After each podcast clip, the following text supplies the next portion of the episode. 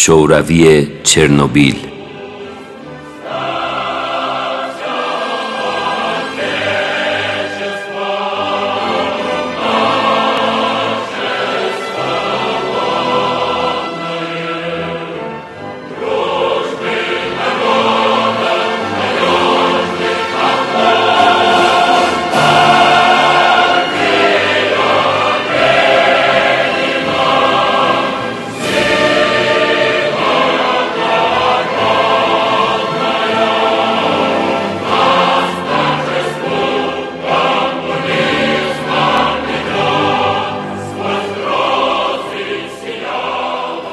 وقتی که حقیقت ما را رنج می دهد دروغ می گوییم و آن دروغ را تکرار می کنیم تا جایی که دیگر فراموش کنیم حقیقتی وجود داشته. در حالی که حقیقت هنوز زنده است و هر دروغی که ما می‌گوییم بدهی ما به آن بیشتر می شود بدهی که دیر یا زود باید پرداخت شود.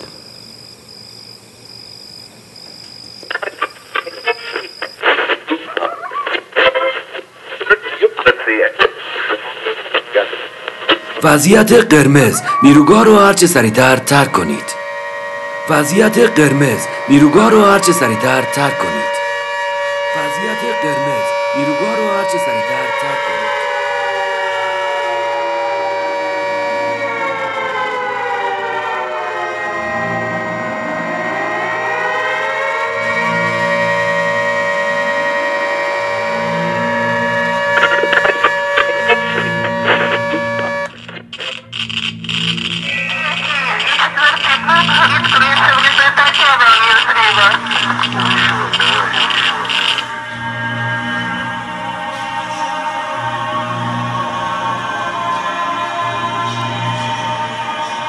واقعا نمی‌دونم از چی بگم. از مرگ یا عشق یا این اصلا یکی هستن. از چی بگم؟ ما تازه ازدواج کرده بودیم. تو خیابون هر روز دست هم دیگر رو می‌گرفتیم. به اون می‌گفتم دوستش دارم. اما هنوز نمی‌دونستم چطور. راگوژین آتش نشانه اون شب تو محل کارش بود. نیمه شب یهو سر و صدا بلند شد. از خواب پریدم. از پنجره نگاه کردم. دیدم داره میره. داد کشیدم. راگوژین داری کجا میری؟ گفت تو ایستگاه اتمی آتش سوزی شده. من انفجار رو نمی‌دیدم اما هوا یه کمی روشن و درخشان بود. دوده و حرارت زیاد همه جا رو گرفته بود. صبح بود. هنوز از اون خبری نشده بود. بالاخره کمتر از یک ساعت که گذشت تلفن زنگ زد و گفتن که راگوژین راگوژین تو بیمارستان بستری شده با سرعت خودم رو به بیمارستان رسوندم. تو راه بیمارستان شهر رو با یه نوعی گرد سفید میشستن اما بقیه چیز عادی بود. به بیمارستان که رسیدیم اجازه ورود به ما ندادن. دو ردیف کامل از سربازا جلوی در بیمارستان ایستاده بودن ما رو فریب می‌دادن که فریاد نزنیم. بالاخره از رادیو اعلام شد که شهر رو خالی کنیم. بدون اطلاع من شوهر من و بقیه کارکنای آتش نشانی رو به مسکو اعزام کرده بودن به سمت مسکو رفتیم. وقتی که به بیمارستان رسیدیم به ما گفتن که تشعشعات هسته‌ای سیستم عصبی بدنش رو از بین برده. بعد از چند روز تاولهاییم رو پوستش نمایان شد و تموم بدنش رو داغون کرد. از پشت پنجره می دیدمش خاموش شدن تدریجی شد متاسفم کاترین عزیز که حالتو بد کردیم. فکر نمی کردم بغض کنی کاترین جان. مادر بزرگ شما ناستازیا بعد از فاجعه این چرنوبیل افشاگری کرد تو روزنامه و بعدش به زندان محکوم شد و موفق شد قبل از دستگیری فرار کنه به ایران. خیلی ممنونم که دفترچه خاطرات مادر بزرگ تو آوردی اینجا و برای بچه های رادیو کشورگرافی خوندی. یه کمی آلوا رو عوض کنیم. کاترین برام بگو هنوزم خودت رو یه اوکراینی می‌دونی یا فکر می‌کنی ایرانی هستی؟ مهدی از اینکه نتونستم خودم رو کنترل کنم معذرت می‌خوام. چند سالی بود که عکس و دفترچه خاطرات مادر بزرگ و پدر بزرگم راگوژین رو نگاه نکرده بودم. معذرت می‌خوام نمی‌تونم ادامه بدم. پاشو برو تو حیات یه هوایی بخور مسئله نیست. آخر اپیزود اگه تونستی جواب سوال میدم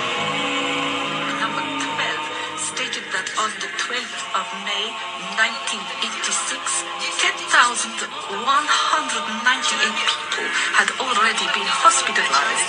Yet Accidents and disasters were usually suppressed. They didn't inform about them. So what they'd heard about this was just kept them worried that it might be even worse.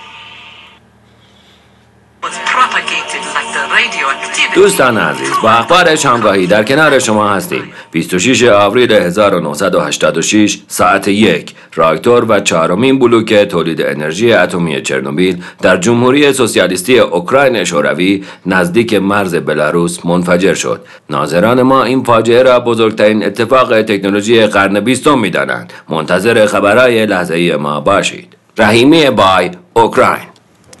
سمستان سردی بود. مهدی مقصر کیه واقعا؟ ببین نظام حاکم دستگاه کامپیوتر رو برنامه ریزی می‌کنه. کامپیوتر به بانکدار هشدار میده. بانکدار سفیر رو خبر می‌کنه. سفیر با ژنرال نهار می‌خوره.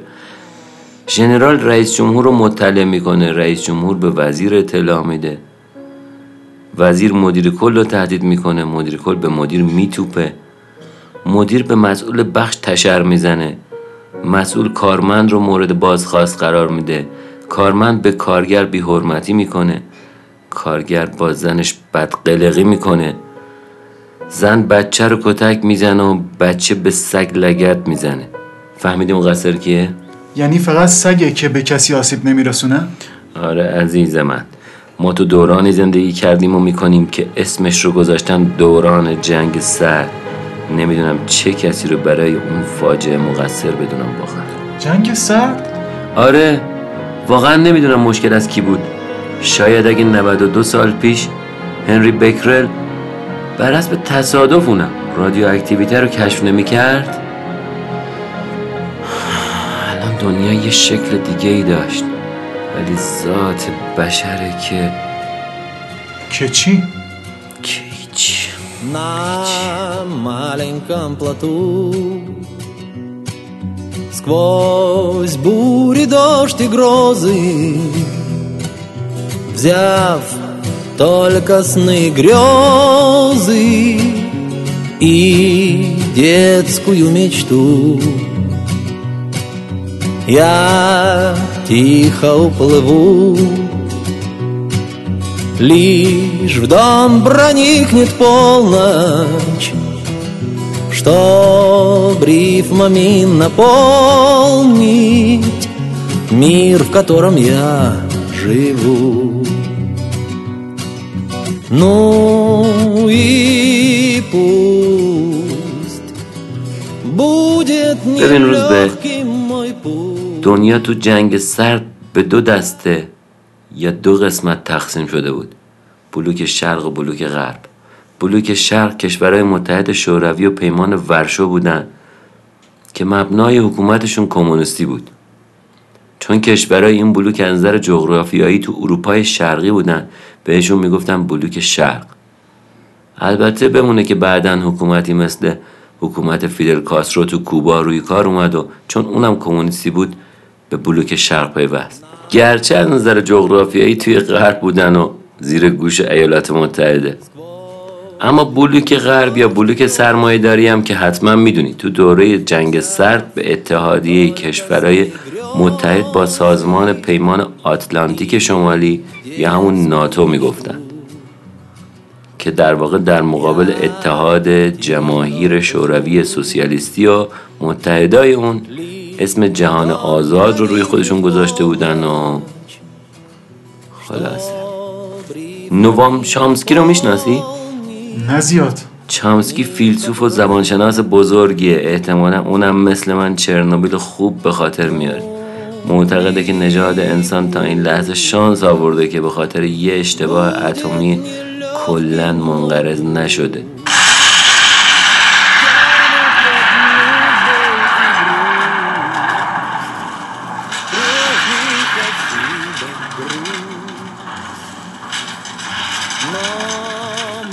ببین هرچی که بود در اثر انفجار تو راکتور بلوک چهار چرنوبیل مواد رادیواکتیو برای ساختن حدود 100 بمب اتم آزاد شدن. تعداد زیادی از کارکنای تأسیسات مثل راگوژین تو چند ساعت اولیه نشانهای مسمومیت تو بدنشون دیده شد و تعداد 132 نفر تو روز اول کشته شدن.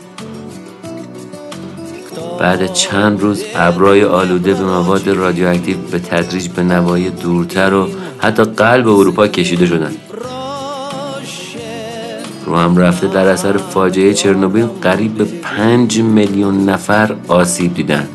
کشورهای فنلاند، سوئد، نروژ، لهستان، انگلستان و بعضی از کشورهای دیگه هم اثرات فاجعه بار رو روی پوست و گوشت خودشون احساس کردن. مهدی بعضیا میگن به خاطر رقابت هایی که تو جنگ سرد اتفاق افتاد انسان پیشرفت های زیادی هم کرده. آره واقعا مثلا دنیای هوافضا تحول بزرگی پیدا کرد. برای اولین بار اتحاد جماهیر شوروی تونست اولین ماهواره رو به فضا پرتاب کنه. یعنی چه به لحاظ علمی چند نظر سیاسی یکی از مهمترین رویدادهای قرن بیستم بود. مطالعه امواج رادیویی در واقع دریافتی که از فضا تو زمین داشتن اطلاعات زیادی رو در مورد حرکت امواج رادیویی برای دانشمنده آورد. بعدش هم که یوری گاگارین تو روز 12 آوریل 1961 میلادی با فضاپیمای وستوک یک به فضا بره به مدت 108 دقیقه کل مدار زمین یه دور بگرده. عصر سفرهای فضایی انسان با این پرواز در واقع آغاز شد. البته آمریکایی هم کم نذاشتن. مثلا نیل آرم استرانگ اولین فضانوردی که تو سفر تاریخی فضاپیمای آپولو 11 تو سال 1969 تونست روی کره ماه قدم بذاره. مهدی تو اسم این اپیزود رو گذاشتی شوروی چرنوبیل. اما مدام درباره اوکراین بلاروس و جای دیگه داری حرف می‌زنی. آره دیگه. شوروی اتحادیه بزرگ بود و فقط محدود به روسیه امروز نبود واقعا. یه حکومت سوسیالیست فدرال بود که تو سال 1922 به وجود اومد و تو سال 1991 از بین رفت. در واقع شوروی از نظر مساحت بزرگترین کشور جهان بود. فاصله شرق به غرب اون بیشتر از ده هزار کیلومتر بود و شمال تا جنوب اون حدودا 7200 کیلومتر بود. حکومت شوروی یه اتحادیه متشکل از روسیه و چند تا جمهوری دیگه بودن. تو شمال اوراسیا که یک نظام تک حزبی داشتن و با حزب کمونیست شوروی رو اداره می‌کردن. یعنی چند تا کشور؟ ببین ارمنستان، آذربایجان، بلاروس، استونی، گرجستان، قزاقستان، قرقیزستان، لتونی، لیتوانی، مولداوی، تاجیکستان، ترکمنستان، اوکراین، ازبکستان و خود روسیه. در واقع اینا حدودا سی سال پیش همشون تحت کنترل حکومت شوروی بودن. پایتخت شوروی بزرگ مسکو بود تو جمهوری فدراتیو سوسیالیستی روسیه. بزرگترین جمهوری این اتحادیه. پس بدم نشد شوروی فرو پاشید چرا؟ وگرنه ما 15 16 تا کشور رو از دست می‌دادیم برای سونوگرافی کردن درسته؟ دقیقا. ببین اگه شوروی نمی پاشید احتمالا باید مثلا 15 قسمت اختصاص می‌دادیم بهش. تو کشور گرافی هم که نمیشه نیم ساعت بیشتر یه کشور رو نداریم حالا این روسا بعدشون نمیاد هنوز هم بتونن تو کار اوکراین و کریما و این حرفا نظامی هم که شده دخالت کنن В старом парке пахнет хвойной тишиной И качаются на ветках облака Сколько времени не виделись с тобой. Может год, а может целые века. И за что теперь не отыскать следов? В дальний край, где мы друг друга не нашли. Я пришел к тебе из позабытых снов. Как приходят в свою гавань корабли اما الان دیگه حرف از کمونیست و فرهنگ اقتصادی مربوط به اون نمی‌زنن ها چرا؟ اگه الان رهبرای شوروی زنده بودن دقیقا گوش تو حسابی میپینچوندن و بهت می‌گفتن ما با یه دترمینیسم تاریخی مواجه هستیم. یعنی جبر تاریخی. اینجور چیزی. جبر تاریخی؟ منظورت بابا. چیه جبر تاریخی جبر تاریخی از نظر مارکس چند تا بخش داشته که از مرحله اولیه زندگی انسان ها شروع می شد و از اون موقع که توی جامعه مالکیت اشتراکی بوده بعدش هم بردهداری اتفاق افتاد و بعد از اونم سیستم فئودالی و همون نظام در واقع ارباب رعیتی و بعد از اونم سرمایه‌داری اتفاق افتاده بقیده مارکس کارخانهدار انرژی کارگر رو برای رسیدن به سود در واقع میدزدیده. دزدی؟ آره میگه جبر وقتی اتفاق میفته که با آگاهی کارگرا و انقلاب اونا بازم به جهان و همون جامعه اشتراکی برگردن و در واقع اون کارگرا مالک ابزار تولیدی خودشون بشن. ببین لنین و استالین کلا اینا تا می‌خوای گورباچوف همشون می‌خواستن این سیستم رو تو جایی که بهش می‌گفتن اتحادیه جماهیر شوروی پیاده کنن. اما این نظریه حتما یه سری مخالفام داشته. او تا دلت بخواد. کینز می‌گفت اقتصاد باید آزاد باشه و باید به دست نیروهای بازار اداره بشه. حتی اگه توی کشور بیکاری وجود داشته باشه دولت باید خودش اشتغال ایجاد کنه و هرچند که این اشتغال غیر مولد باشه. یا مثلا می‌دونی روز به مثلا این اقتصاددانای نئولیبرالیسم هم می‌گفتن که دولت باید کیفیت و انسجام پول رو تضمین کنه. و علاوه دولت باید ساختارها و کارکردهای نظامی دفاعی قانونی لازم برای تامین حقوق مالکیت خصوصی رو ایجاد کنه و در صورت لزوم عملکرد درست بازارها رو با توسل به سلطه تضمین کنه. ولی نباید بیش از این در مورد اقتصاد مردم دخالت کنه و بذاره که اقتصاد آزادانه خودشونو داشته باشن. حال کردی. فهمیدی روز به؟ آره فهمیدم. ولی الان کدوم از اینا درسته؟ کدومش درسته؟ خب ببین. ما را چه که گوش خر دراز است یا چشم وزق همیشه باز است. قلبم از جغرافیا غمگین شده. بس که دارد کوه بس سنگین شده. متوجه شدی ازم خیلی متشکرم. فدات. پس مهدی معلومه نمی‌خوای درست حسابی به من جواب بدی. عجب. حالا که اینطوریه بیا یه خورده درباره شوروی برامون بگو. آرماناشون چی بود اصلا؟ آرماناشون نمیشه اینجوری توضیح داد بگم شوروی چی بود. خب پس چیکار باید بکنیم؟ مم، چی کار باید بکنیم؟ ببین بریم به سبک کشورگرافی تا بگم شوروی چی بود.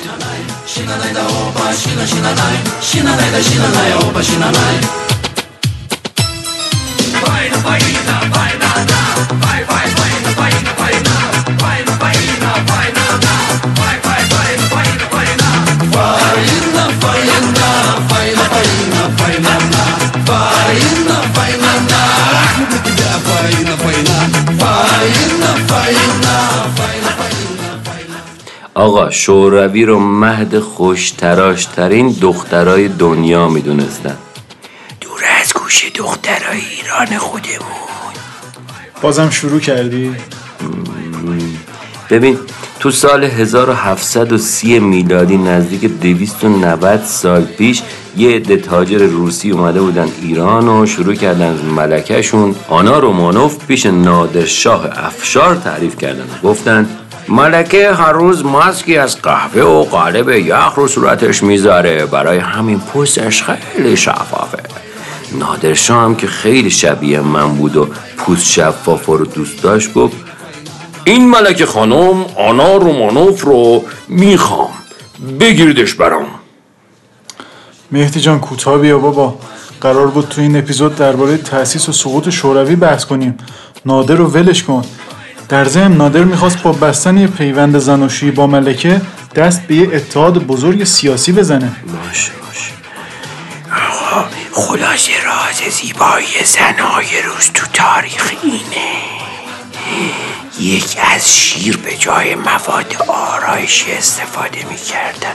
دو حمام بخار می‌رفتن. سه برای موهاشون هم از یه ماسک مو استفاده می‌کردن که طرز ساختشم ترکیبی از فلفل دلمو الکله کسافت کاری بسته دیگه مهدی. درباره شوروی بگو.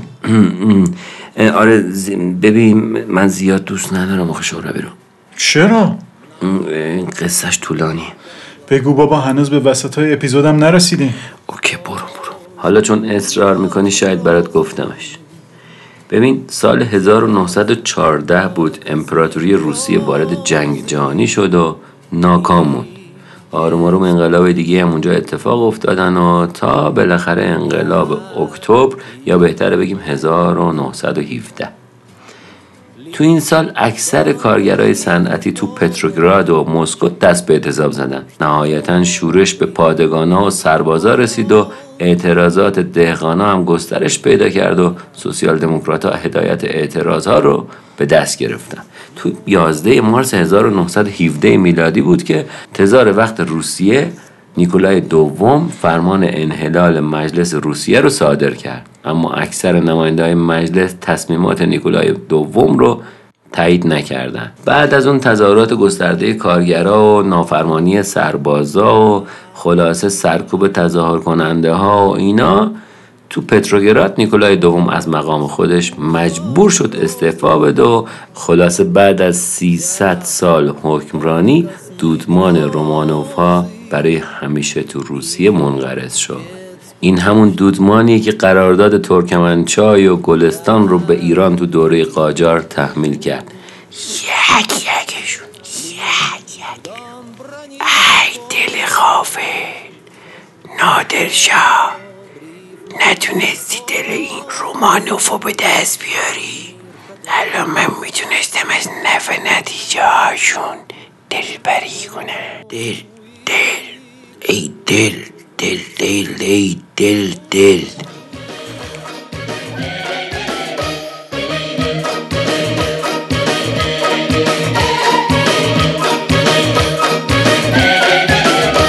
ای دل تو خریداری نداری؟ افسون شدی و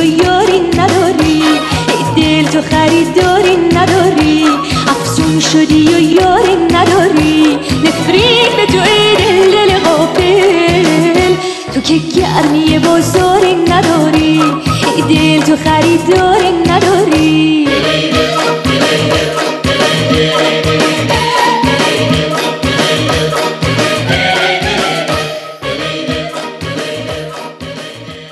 بعد از انقلاب اکتبر بولشویکا شورای خلق رو به وجود آوردن.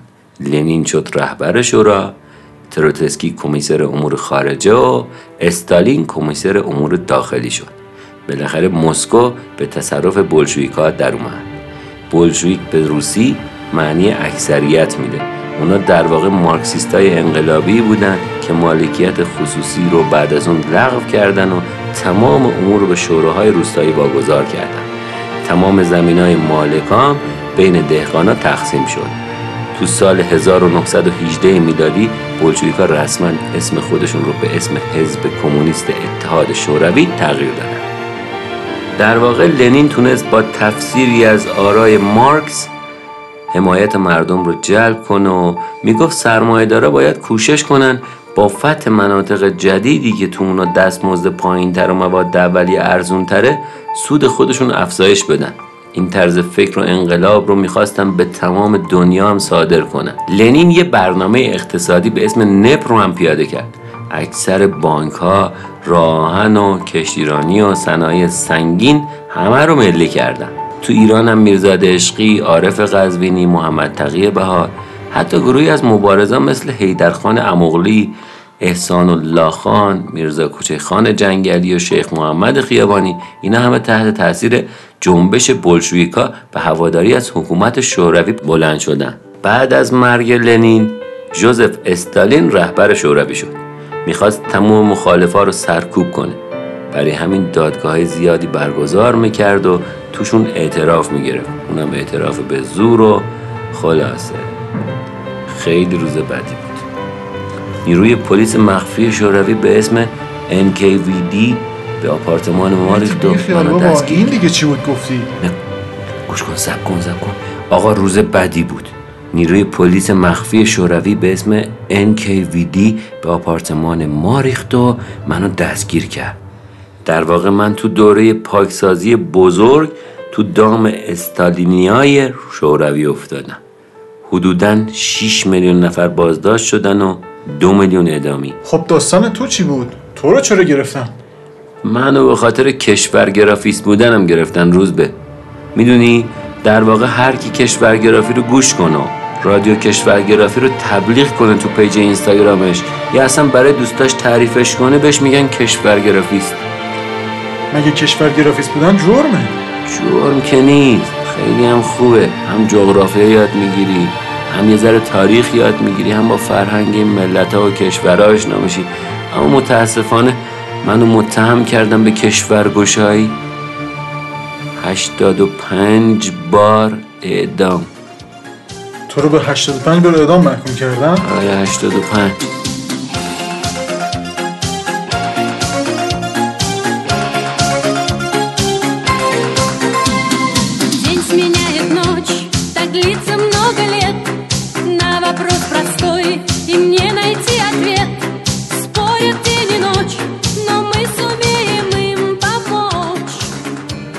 زندانی که من توش بودم زندان معمولی بود بی پنجره و غذای بخور و نمیر.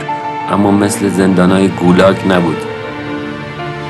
تو زندان با مهرعلی میانجی آشنا شدم. از گولاگ به زندان ما منتقل شده بود.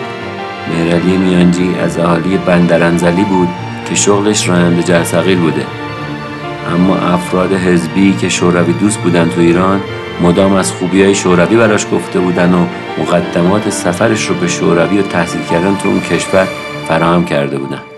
مهرعلی میانجی به شوروی رفته بود. اما قضیه قضیه شنیدن کی بود مانند دیدنه. به سرعت پشیمون شده بود و از اونجا اجازه برگشت به ایران نداشت. تصمیم گرفته بود به صورت قاچاقی به ایران برگرده. به هر حال تو راه سربازای شوروی دستگیرش کرده بودن و بعد از یک محاکمه کوتاه اونو به 15 سال حبس تو بازداشتگاه محکوم کرده بودن بازداشتگاه کار اجباری شرقی همونجا که گولاگ معروفه. مهرعلی برام تعریف کرد تو گولاگ خوشبخت کسی بود که غروب رو بدون نقص عضو بتونه به استراحتگاه برگرده. مهرعلی با صدای لرزان ادامه داد. کسایی اونجا بودن که پا بینی دست خودشونو به خاطر سرما از دست داده بودن. ولی کسی به اونا توجه نمی‌کرد. در نهایت فقط می‌تونستن یه روز از کار معاف بشن. مهرعلی می‌گفت تو محوطه اردوگاه شعارهایی برای بالا بردن محصول کارخونه و شعارهایی برای تقویت روحیه زندانیا تو برنامه شش ماه و یک ساله کارخونه ها نصب شده بود. ولی زندانی بیچاره با چه نیرویی می‌تونست با شکم گرسنه از عهده این کارا بر بیاد؟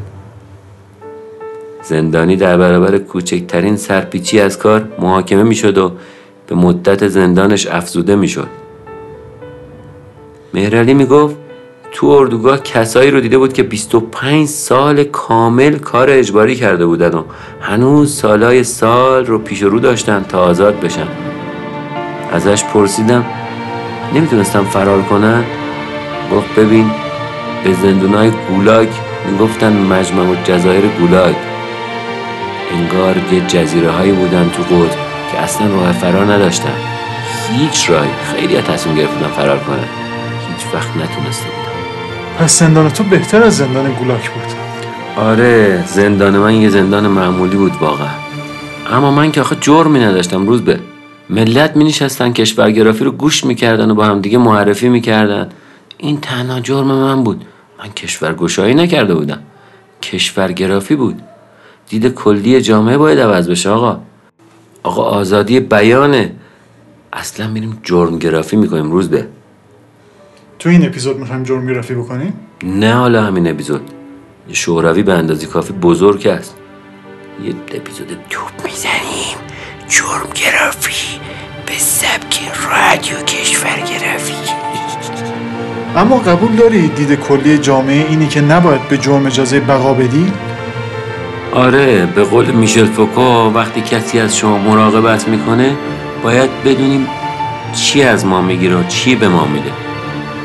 فوکو تو کتاب مراقبت و تنبیه با یه نفر که قصد داشته به جان پادشاه سوء قصد کنه و عذابی رو که حکومت برای اون فرد در نظر گرفته کتاب رو شروع می‌کنه. فوکو نتیجه می‌گیره قدرت با نمایش عذاب دادن یه فرد برای همه مردم می‌خواد اونا رو مرعوب کنه بترسونه. هدف قدرت اینه که ترس از بدن محکوم به تمام جمعیت سرایت پیدا کنه. پس قدرت می‌خواد فقط مسلط باشه.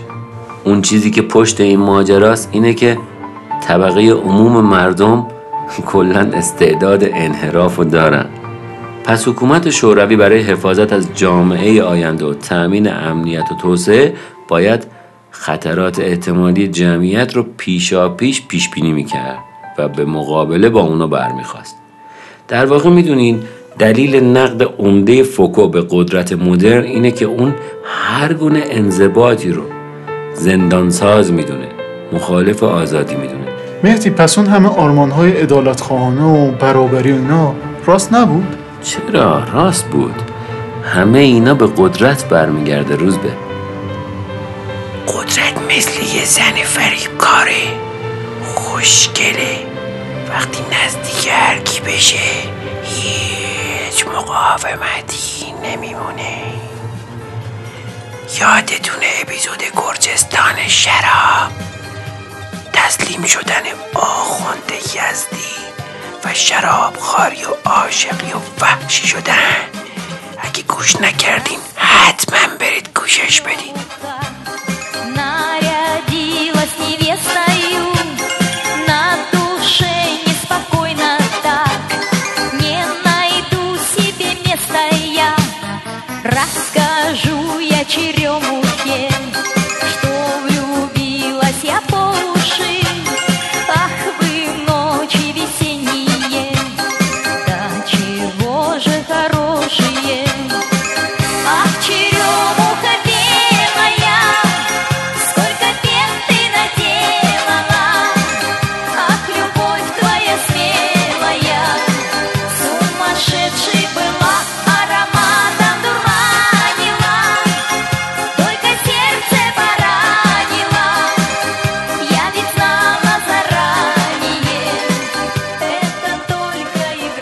تو زندان بودم و منتظر حکم اعدام که از رادیو این خبر رو شنیدم. سرزمین ایران پل پیروزی متفقین در جنگ جهانی. حتما باز رحیمی بای مسکو. رحیمی بای مسکو. یعنی ایران انقدر مهم بوده؟ آره تو سال 1940 میلادی نازیا به رهبری هیتلر تصمیم گرفتن که شوروی رو تصرف کنن و اگه موفق می شدن احتمالا هدف بعدیشون خود انگلیس بود پس انگلیس و شوروی با هم متحد شدن؟ در واقع ببین ایران بیطرفی خودش رو تو جنگ اعلام کرده بود اما از ترس اینکه مبادا ایران به دست آلمانا بیفته ایران رو هم تصرف کردن و بعدش هم که جنگ تموم شد و بازم ارتش سرخ به رهبری استالین ایران رو تخلیه نکرد چی می‌خواستن؟ ببین معلومه هیچی امتیاز نفت رو می‌خواستن. نفت. استالین می‌خواست مثل شرکت های نفت انگلیسی آمریکایی سهمی از این نفت ایران رو هم داشته باشه دیگه. عجب.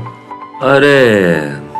تو دوران قوام السلطنه کلی وعده وعید دادن تا تونستن استالین رو از خر شیطان بیارن پایین. استالین تو روز 5 مارس 1953 ساعت نه و نیم شب به وقت محلی از دنیا رفت. البته استالین شب قبل از مرگش شدیدا مواد الکلی مصرف کرده بود و انقدر عصبانی بود که کسی جرأت نداشت حتی بره تو اتاقش. خلاصه روز به جان جایی که معیار تشخیص حقایق و زیبایی ها بشه مسلحت اندیشی تو حکومت میشه یه جایی مثل شوروی بزرگ. حتی تو شوروی ایدولوژی هم دیگه معیار نبود. یعنی مسلحت حکومت تنها معیار تمیز حقیقت ها شده بود. با همین سادگی ظرف چند سال حکومت شوروی فرو پاشید و بزرگترین کشور دنیا با وسعت حدوداً 22 میلیون کیلومتر مربع. پس فرصت نکرد تو رو ادام کنه؟ نه بابا من مهدیم مهدی رادیو کشورگرافی. مگه علکی روز به می‌دونی همین دستگیری من یکی از دلایل فروپاشی اتحادیه شوروی بود هستن حالا روز به ولادیمیر پوتین یه جایی گفته فروپاشی اتحادیه شوروی از نظر من بزرگترین فاجعه قرن بیستمه.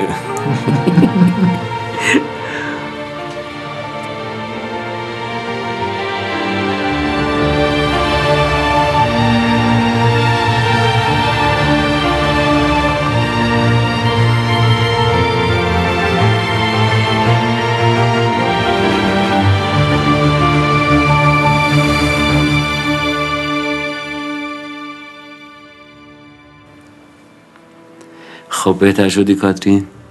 امیدوارم که هیچ وقت دیگه روزگار بدی نداشته باشی و باز هم معذرت می‌خوایم که یادآور این خاطرات تلخ شدیم برات. اما جواب سوالمون بده و با پاسخ خودت به این سوال این اپیزود رو هم تموم کنیم. مرسی. بازم ببخشید سوال چی بود؟ آها اینکه خودم و ایرانی می‌دونم یا اوکراینی؟ ببین مهدی کوتاه جواب بخوام بدم میگم من ایرانی اوکراینیم. تو ایران به دنیا اومدم و خوشحالم. دیگه دنیا با وجود اینترنت یه دهکده کوچیک واقعا. مهم نیست کجایی بودنا از شما و رادیو کشورگرافی هم ممنونم که با این سبک قشنگتون کشورهای مختلف رو برای فارسی زبونهای دنیا معرفی می‌کنید.